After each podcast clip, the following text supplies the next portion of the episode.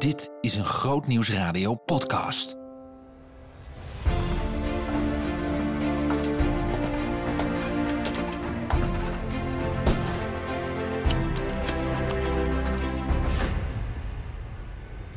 Er staat een politieagent langs de weg met zijn handen omhoog en we moesten stoppen. Dus eh, we kregen de schrik van ons leven. Hij vroeg of hij mee mocht rijden. Hij was aan het liften.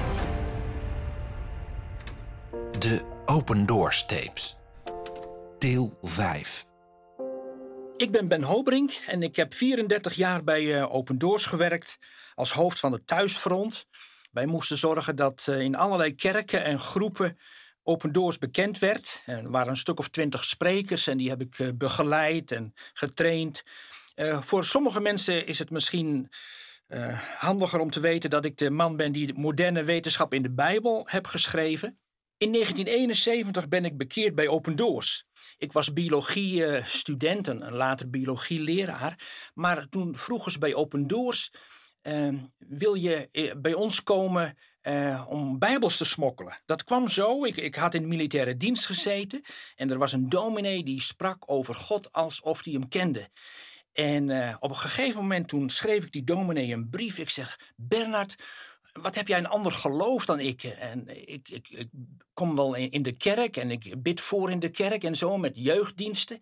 Maar jouw geloof is zo anders. En, en heel toevallig, ik, toen ik hem die brief stuurde, kreeg ik tegelijkertijd een brief van hem.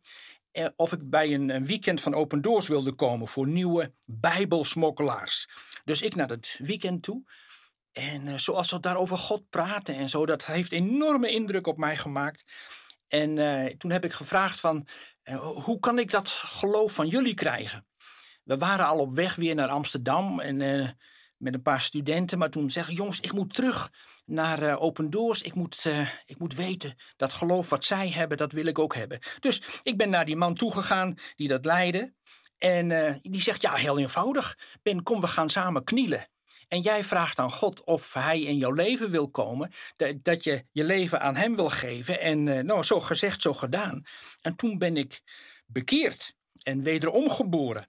En toen later hebben ze bij Open Doors gevraagd of ik in de vakanties bij hun wilde uh, bijbels brengen. In de zomervakantie ging ik bijbels brengen, in de wintervakantie, uh, soms met skis en zo. En hadden we allerlei manieren om te zorgen dat we niet opvielen.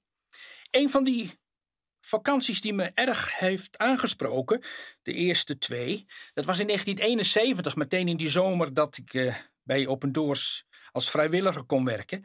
Dat de, de eerste reis, ik weet nog wel, we gingen naar uh, Hongarije.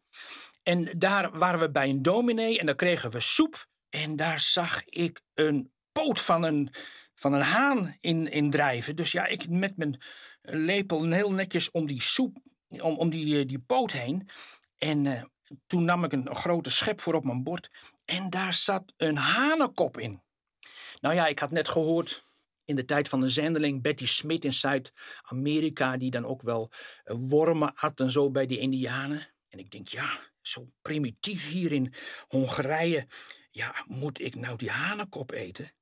Ik heb die hele hanenkop opgegeten en ik weet nog wel, hij zat in mijn mond en op een gegeven moment, pok, ging dat. Toen was die hersenpan, die uh, was in stukken en ik heb helemaal opgegeten.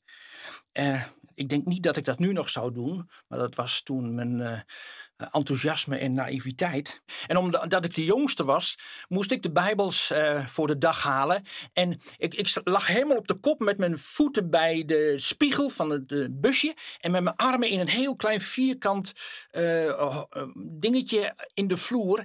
En om al die Bijbels te pakken. En op een gegeven moment, wauw, zit mijn arm vast. En een scherpe randen en ik kreeg het niet meer los. En ik raakte in paniek. En ik zeg, Bernard, dat was die dominee waardoor ik bekeerd ben. Ik zeg, Bernard, uh, bid voor me, want ik, als ik in paniek raak, dan draai ik mijn hele arm uit de kom. Dus hij bidde, ik tot rust. En uh, toen hebben we die bijbels kunnen pakken. Maar, waarom ik nou eigenlijk die bijbels breng? Ja, dat is voor iedereen verschillend. Bij mij kwam dat waarschijnlijk ook omdat ik gewoon bij Open Doors bekeerd ben. Ik heb wel van meer mensen gehoord dat God leidt gewoon de weg. Het is niet altijd dat je een briefje uit de hemel krijgt Maar hij leidt soms de omstandigheden en dan doe je dat gewoon zonder over na te denken. Ja, waarom word je verliefd op een bepaald meisje? Ik zou het niet weten. Dat, dat, dat gaat gewoon zo. En zo was het eigenlijk bij mij ook zo. Dat uh, ik kwam met open doors in aanraking. En als ik nu Bijbels zou smokkelen, dan zou ik veel meer erover nadenken. Is dat niet te gevaarlijk? Uh, kom ik wel terug? Uh, houden ze me gevangen? Maar ja, als je een jaar of twintig bent, dan doe je dat gewoon. Kijk, om Bijbels te smokkelen hoef je geen held te zijn. Want meestal doen ze je niks. Het ergste, kan ik me herinneren, dat bij een bepaalde organisatie was een echtpaar, die hebben elf maanden gevangenisstraf gekregen. Een kameraad van mij, die is uh, een beetje in elkaar geslagen door de Roemeense politie. Maar verder gebeurt er niet zoveel. Maar als je daar woont en je ontvangt die Bijbels, dan moet je wel een held zijn. Want dat kan dan jou maanden of jaren gevangenisstraf kosten.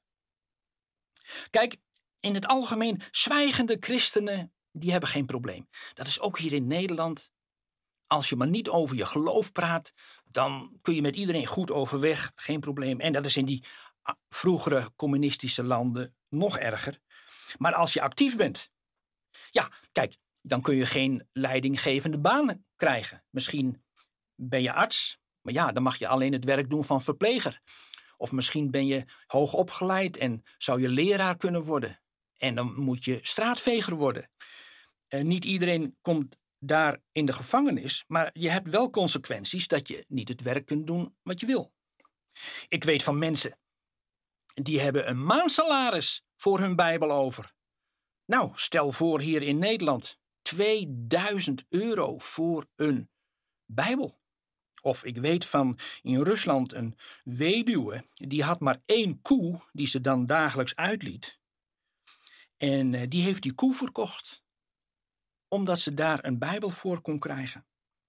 Mensen hebben er alles voor over. Wat een, een broeder tegen me zei, die zei, ik zit liever met een Bijbel in de gevangenis dan zonder Bijbel erbuiten.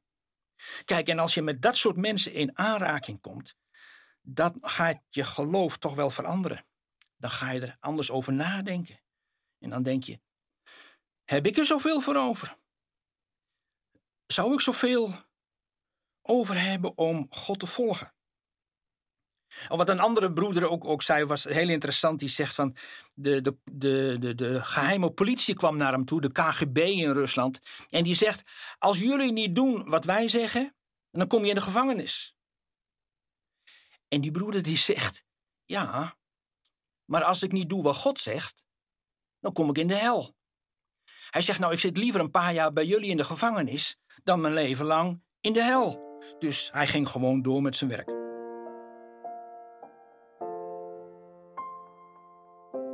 In de jaren zeventig heb ik mijn meest indrukwekkende reis gemaakt. Dat was met eh, Jan Zwart, die was vroeger uh, MAF-piloot en daarna directeur van de zendingsorganisatie Frontiers. En ik weet nog wel, het eerste wat we meemaakten, we reden in Joegoslavië, dat is het huidige Kroatië. En daar reden we op een E-weg, een hele belangrijke weg. En daar gingen we af en we gingen naar rechts en toen zaten we op een modderweg. En we zitten daar in het veld en we gingen wat eten. En dat was s'avonds in donker. En ik zeg, Jan, nou, we gaan, uh, we gaan weer terug. Ja, we hadden niet verwacht om uh, zo plotseling op een modderweg te zijn. Maar dus wij proberen terug te komen op die weg. Met geen mogelijkheid ging dat. Uh, Jan duwen, ik gas geven, Jan onder de modder. Het hielp niks. En toen zei ik, nou, ik ga wel duwen. Ik onder de modder. Het hielp niks. En we waren zo'n half uur bezig. En, en, en toen, Jan, zullen we bidden? En, wij bidden dat de Heer misschien engelen helpt, stuurt om te helpen duwen. Dus toen, uh, ik zat toevallig achter het stuur en Jan duwen en plotseling schoot die auto de weg op en kreeg grip en ik schoot bijna aan de andere kant eraf. En ik draai mijn stuur om en dan zie ik twee vrachtwagens naast elkaar aankomen. Het was een, gewoon een tweebaans weg. En als je weet, dat kan honderden meters, wel een paar kilometer duren voordat de ene vrachtauto de ander heeft ingehaald. En ik zat er op die weg. Ik denk, oeh, wat moet er gebeuren? Moeten we er weer afkukelen of wat ook? Of ongeluk in een split second. En die man die had net die andere ingehaald. man, anders hadden we hier niet gezeten. En we hadden een adres gekregen van een fotograaf, ergens in een klein dorpje. Het dorpje was zo klein, die uh, wegen die hadden geen naambordje, waren alleen maar nummers in het hele dorp. En wij hadden nummer zoveel, ik weet niet meer, zeg maar 51 of zo. En dan was een duikertje over een sloot, hè, waar je dus overheen kon rijden. En er stond dan fotograaf. Nou, ik smiddags door het dorp wandelen. Jan die bleef met de auto een heel en buiten het dorp. En ik heb thuis altijd, dat had ik altijd, een stapel met Oost-Europa kleren. Dat waren wat oude kleren uit de jaren 50. Hè, schoenen met veters en een beetje een slome jas en een beetje vaal en, en zo. En uh, dus ik had mijn Oost-Europa kleren aan en ik ga zo door dat dorp. Ik kan daar geen uh, fotograaf vinden en niet het huis. Nou, ik terug naar Jan. En uh, s'avonds ben ik nog een keer geweest, vlak na het eten, niks te vinden. Toen net als het voordat het donker werd, ben ik samen met Jan door het dorp gelopen, al biddend en zo. En die honden blaffen en zo. Kijk, als je te laat gaat, dan ben je de enige op straat. En dat is verdacht. Als je voor de derde keer overdag daar loopt, dan zien ze je, ben je ook verdacht. Dus in het schemer, we lopen daar niks te vinden, joh. En eh, de volgende dag zijn we nog met de auto geweest. Wij in paniek. We hadden zo'n 800 Bijbels bij ons. En uh, ja, dan zouden we helemaal naar Nederland terug moeten met 800 Bijbels. Dus wij bieden, joh, dat op zo'n weiland, zo'n Pushta heet dat, daar eh, zo'n uh, braakliggend stuk land. Wij bidden uren, bidden. Ik, ik denk dat ik nooit zo ingespannen, geconcentreerd heb gebeden. En plotseling, toen zag ik het. Ik denk, hey, prijs de Heer.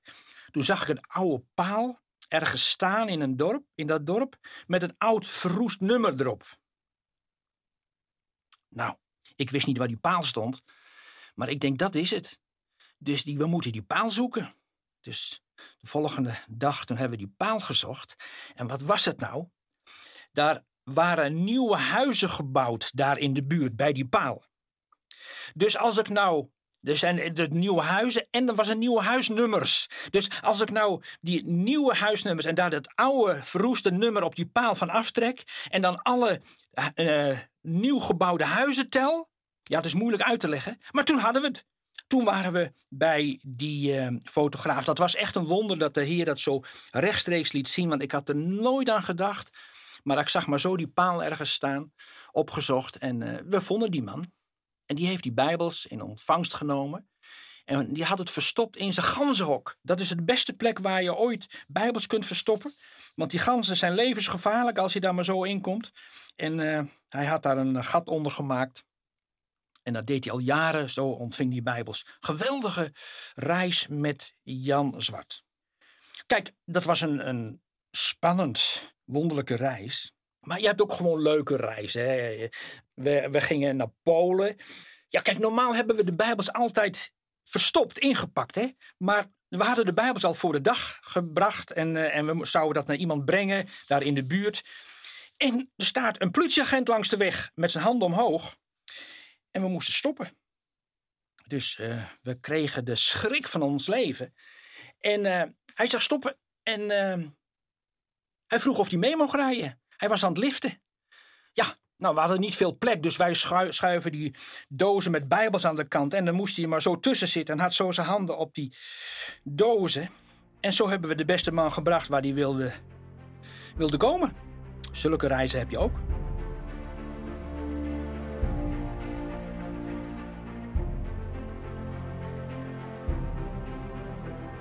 alle verhalen die ik vertel, dat gaat over de tijd voordat de muur is gevallen in de jaren 89, 90. Uh, want Open Doors heeft de visie dat, je, uh, dat ze werken in landen waar het niet kan. Uh, zo gauw er wel gewerkt kan worden, dan kunnen andere mensen dat doen. Net zoals nu en in de afgelopen jaren erg veel kerken in Roemenië hebben gewerkt. Wij helemaal niet meer. Na de val van de muur komen we daar niet meer. Andere mensen kunnen dat doen. Nu gaan we veel meer naar eh, India of uh, Noord-Korea of de moslimwereld. Alleen eigenlijk waar het niet kan. Dus ook al mijn verhalen gaan daarover. Eén was in, uh, ook dus in de jaren tachtig, voordat de muur viel, was in Roemenië. We noemden dat project S. S van stiekem. Dat was een heel stiekem project waar niemand van Open Doors vanaf wist. Geen enkele van de medewerkers of de secretaresses of wat ook. Dat er kwam s'nachts in het donker, kwam er dan een grote truc met oplegger in de garage van Open Doors. En daar werden dan zo'n 3000 Bijbels onder in die oplegger uh, verstopt. En daarna was er gewoon handel tussen Nederland en Roemenië. Soms met glas of soms met meubels of wat ook. Uh, er werd heen en weer gereden voor de handel, maar er zaten dan wel 3000 Bijbels. En dan gingen wij, en in dit geval ik met een kameraad, we gingen met een Volkswagenbusje naar Roemenië over de grens. Nou, dat ging allemaal heel makkelijk, want er zat dan toch niks in. En uh, dan zouden we ergens bij een uh, parkeerplaats, een donkere parkeerplaats die zorgvuldig was uitgezocht, daar zouden we de Bijbels overpakken. Dus we gaan daar staan en uh, de chauffeur met die 3000 Bijbels, die stond er al, wij er dichtbij. Eentje op de uitkijk en er werden al die 3000 Bijbels werden overgepakt. Dat was in blokken van, van 10 kilo. Maar 3000 Bijbels, dat is echt een Volkswagen busje helemaal vol tot 30 centimeter onder het dak. En wij moesten die nacht nog slapen, dus we hebben echt met onze neus tegen het dak aangeslapen. En de rest van de uh, bus zat helemaal vol. En die zou dan de volgende dag overgepakt worden in vier personenwagens. Ook dan hemel tot de nok toe vol. Dus die avond zijn we ergens bij een bos, bij Boekarest, de hoofdstad van Roemenië. En dan zijn we bezig, wij met z'n tweeën en een stuk of vier Roemenen, Roemeense christenen. En we zijn daar in het donker bezig en plotseling komen er grote lichten op ons afschijnen. En dan komen uh, trucks, legertrucs komen eraan, overvalwagens, een, stuk of wat. En uh, we denken, oh, daar gaat onze vrijheid. En mijn kameraad en ik, ik zeg, spring, we, we doken tussen de mais en dan bleven we liggen. En ik zag zo de hele wereld aan me voorbij trekken. Ik denk, ik zie mijn vrouw en kinderen jarenlang niet meer. Kijk, als je vijf Bijbels meeneemt in die tijd, geen, geen probleem. 20 Bijbels, 200, ja, krijg je wel problemen. Maar 3000 Bijbels, dat is een hele andere zaak. Dat kost je jarenlang gevangenisstraf. En die soldaten komen eraan. Er was een hele handgemeen met die uh, Roemenen. En, uh, en wat geroep en geschreeuw. En ja, we wisten niet wat het was. En toen later, toen gingen die soldaten weg. En wij stiekem uit dat maisveld gekropen. Wat is er aan de hand, joh? En ja, ze dachten dat we sigaretten aan het smokkelen waren. Of, of ze zeiden ook dat we misschien jullie overvielen en zo. En uh, ze hebben ons uh, nummerbord genoteerd. Dus wij overleggen, wat moeten we doen? Ik zeg, jongens, we gaan er vandoor. En ik rij wel morgen alle christenen langs waar we bijbels zouden brengen. Dat ze zorgen dat ze geen bijbels, geen extra bijbels in hun bezit hebben. Want als die soldaten naar de politie gaan, en dan heb je een groot probleem. En toen wij in een donker wegrijden, zo snel als we konden, in z'n drie door een, de, die, die, die veldweggetjes, levensgevaarlijk, maar wij wegscheuren, zodat niemand ons zag.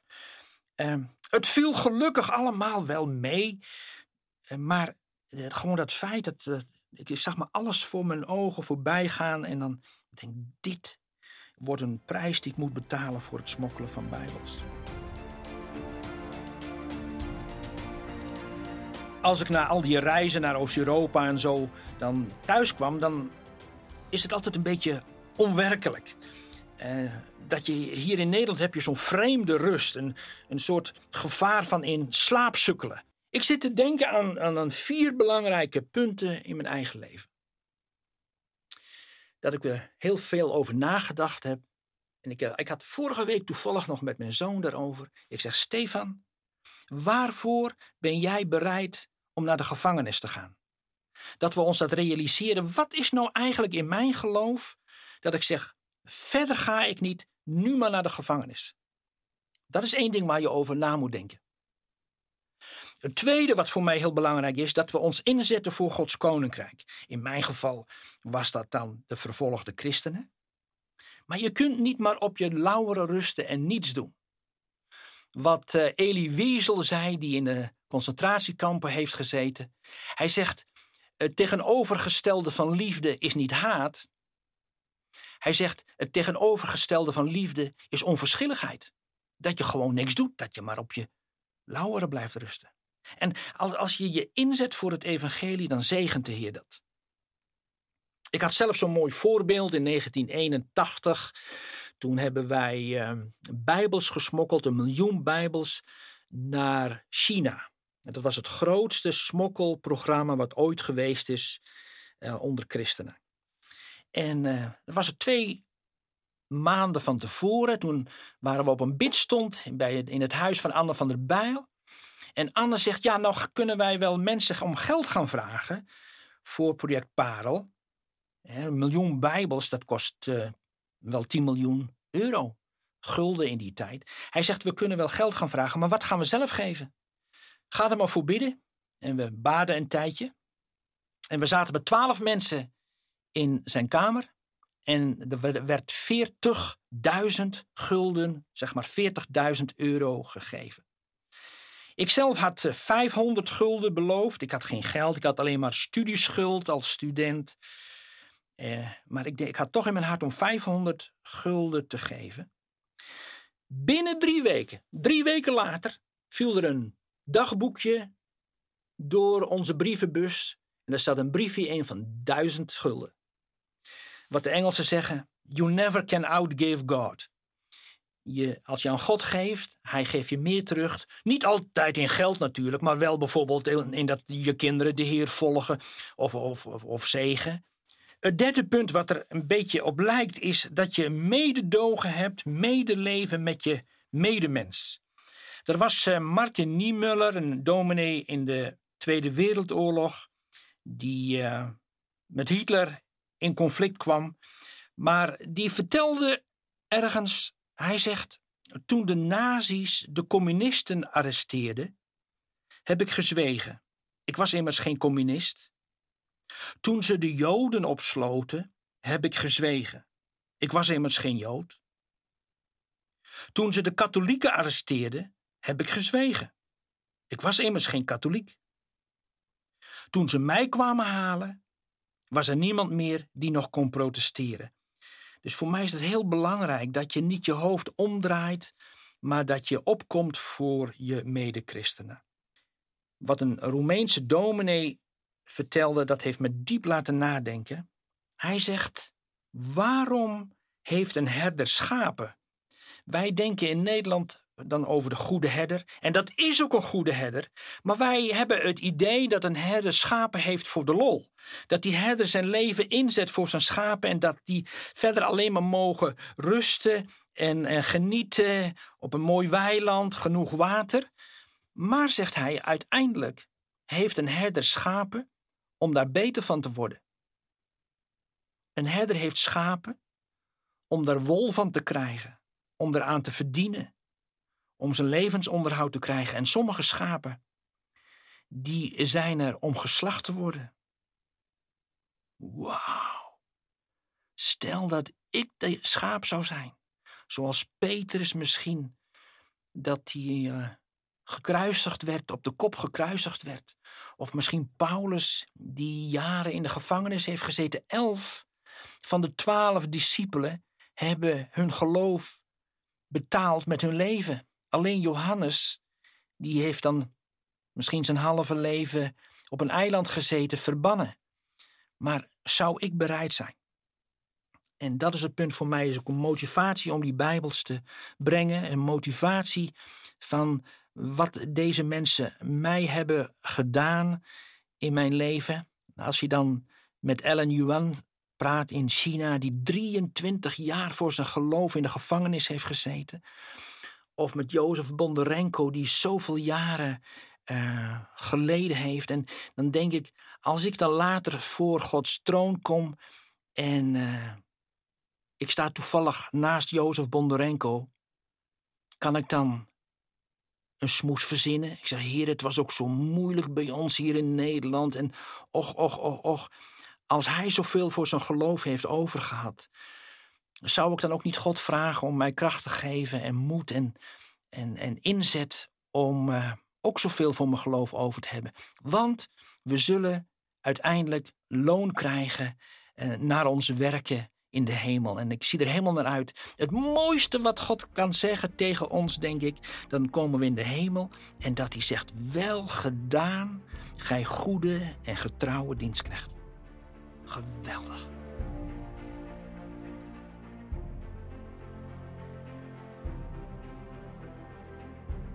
Als ik nou terugkijk op mijn leven, dan moet ik aan een paar dingen denken. Ik had natuurlijk ook biologieleraar kunnen blijven.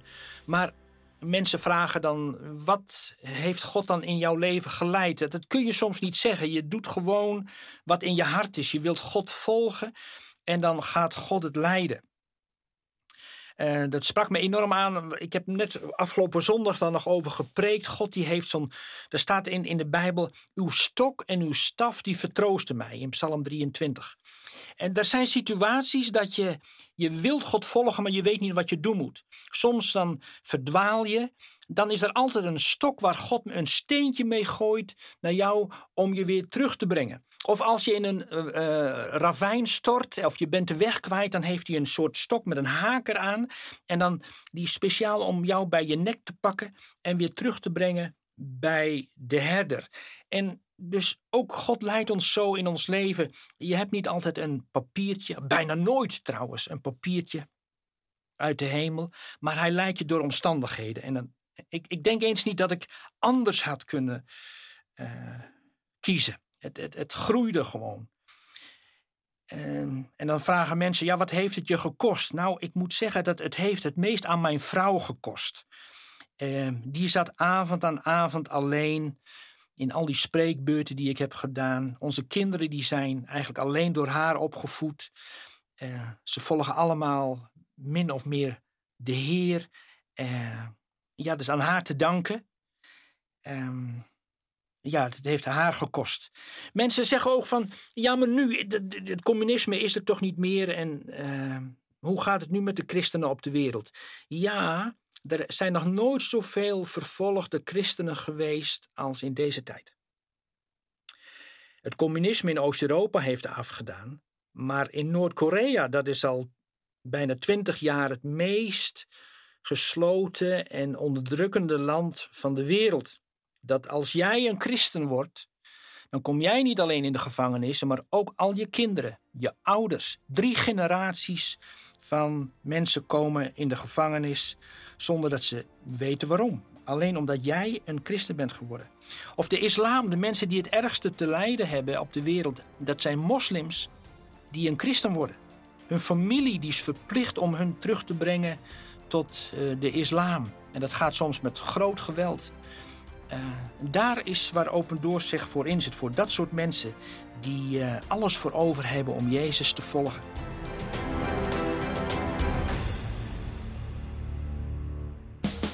Behoefte aan meer? Grootnieuwsradio.nl slash podcast. Ik ben Klaas Muurling van Open Doors. Wil je meer verhalen over de vervolgde kerk horen? Kom dan naar het nieuwe Open Doors bezoekerscentrum in Ermelo. Meer informatie? Ga naar opendoors.nl/bezoekerscentrum.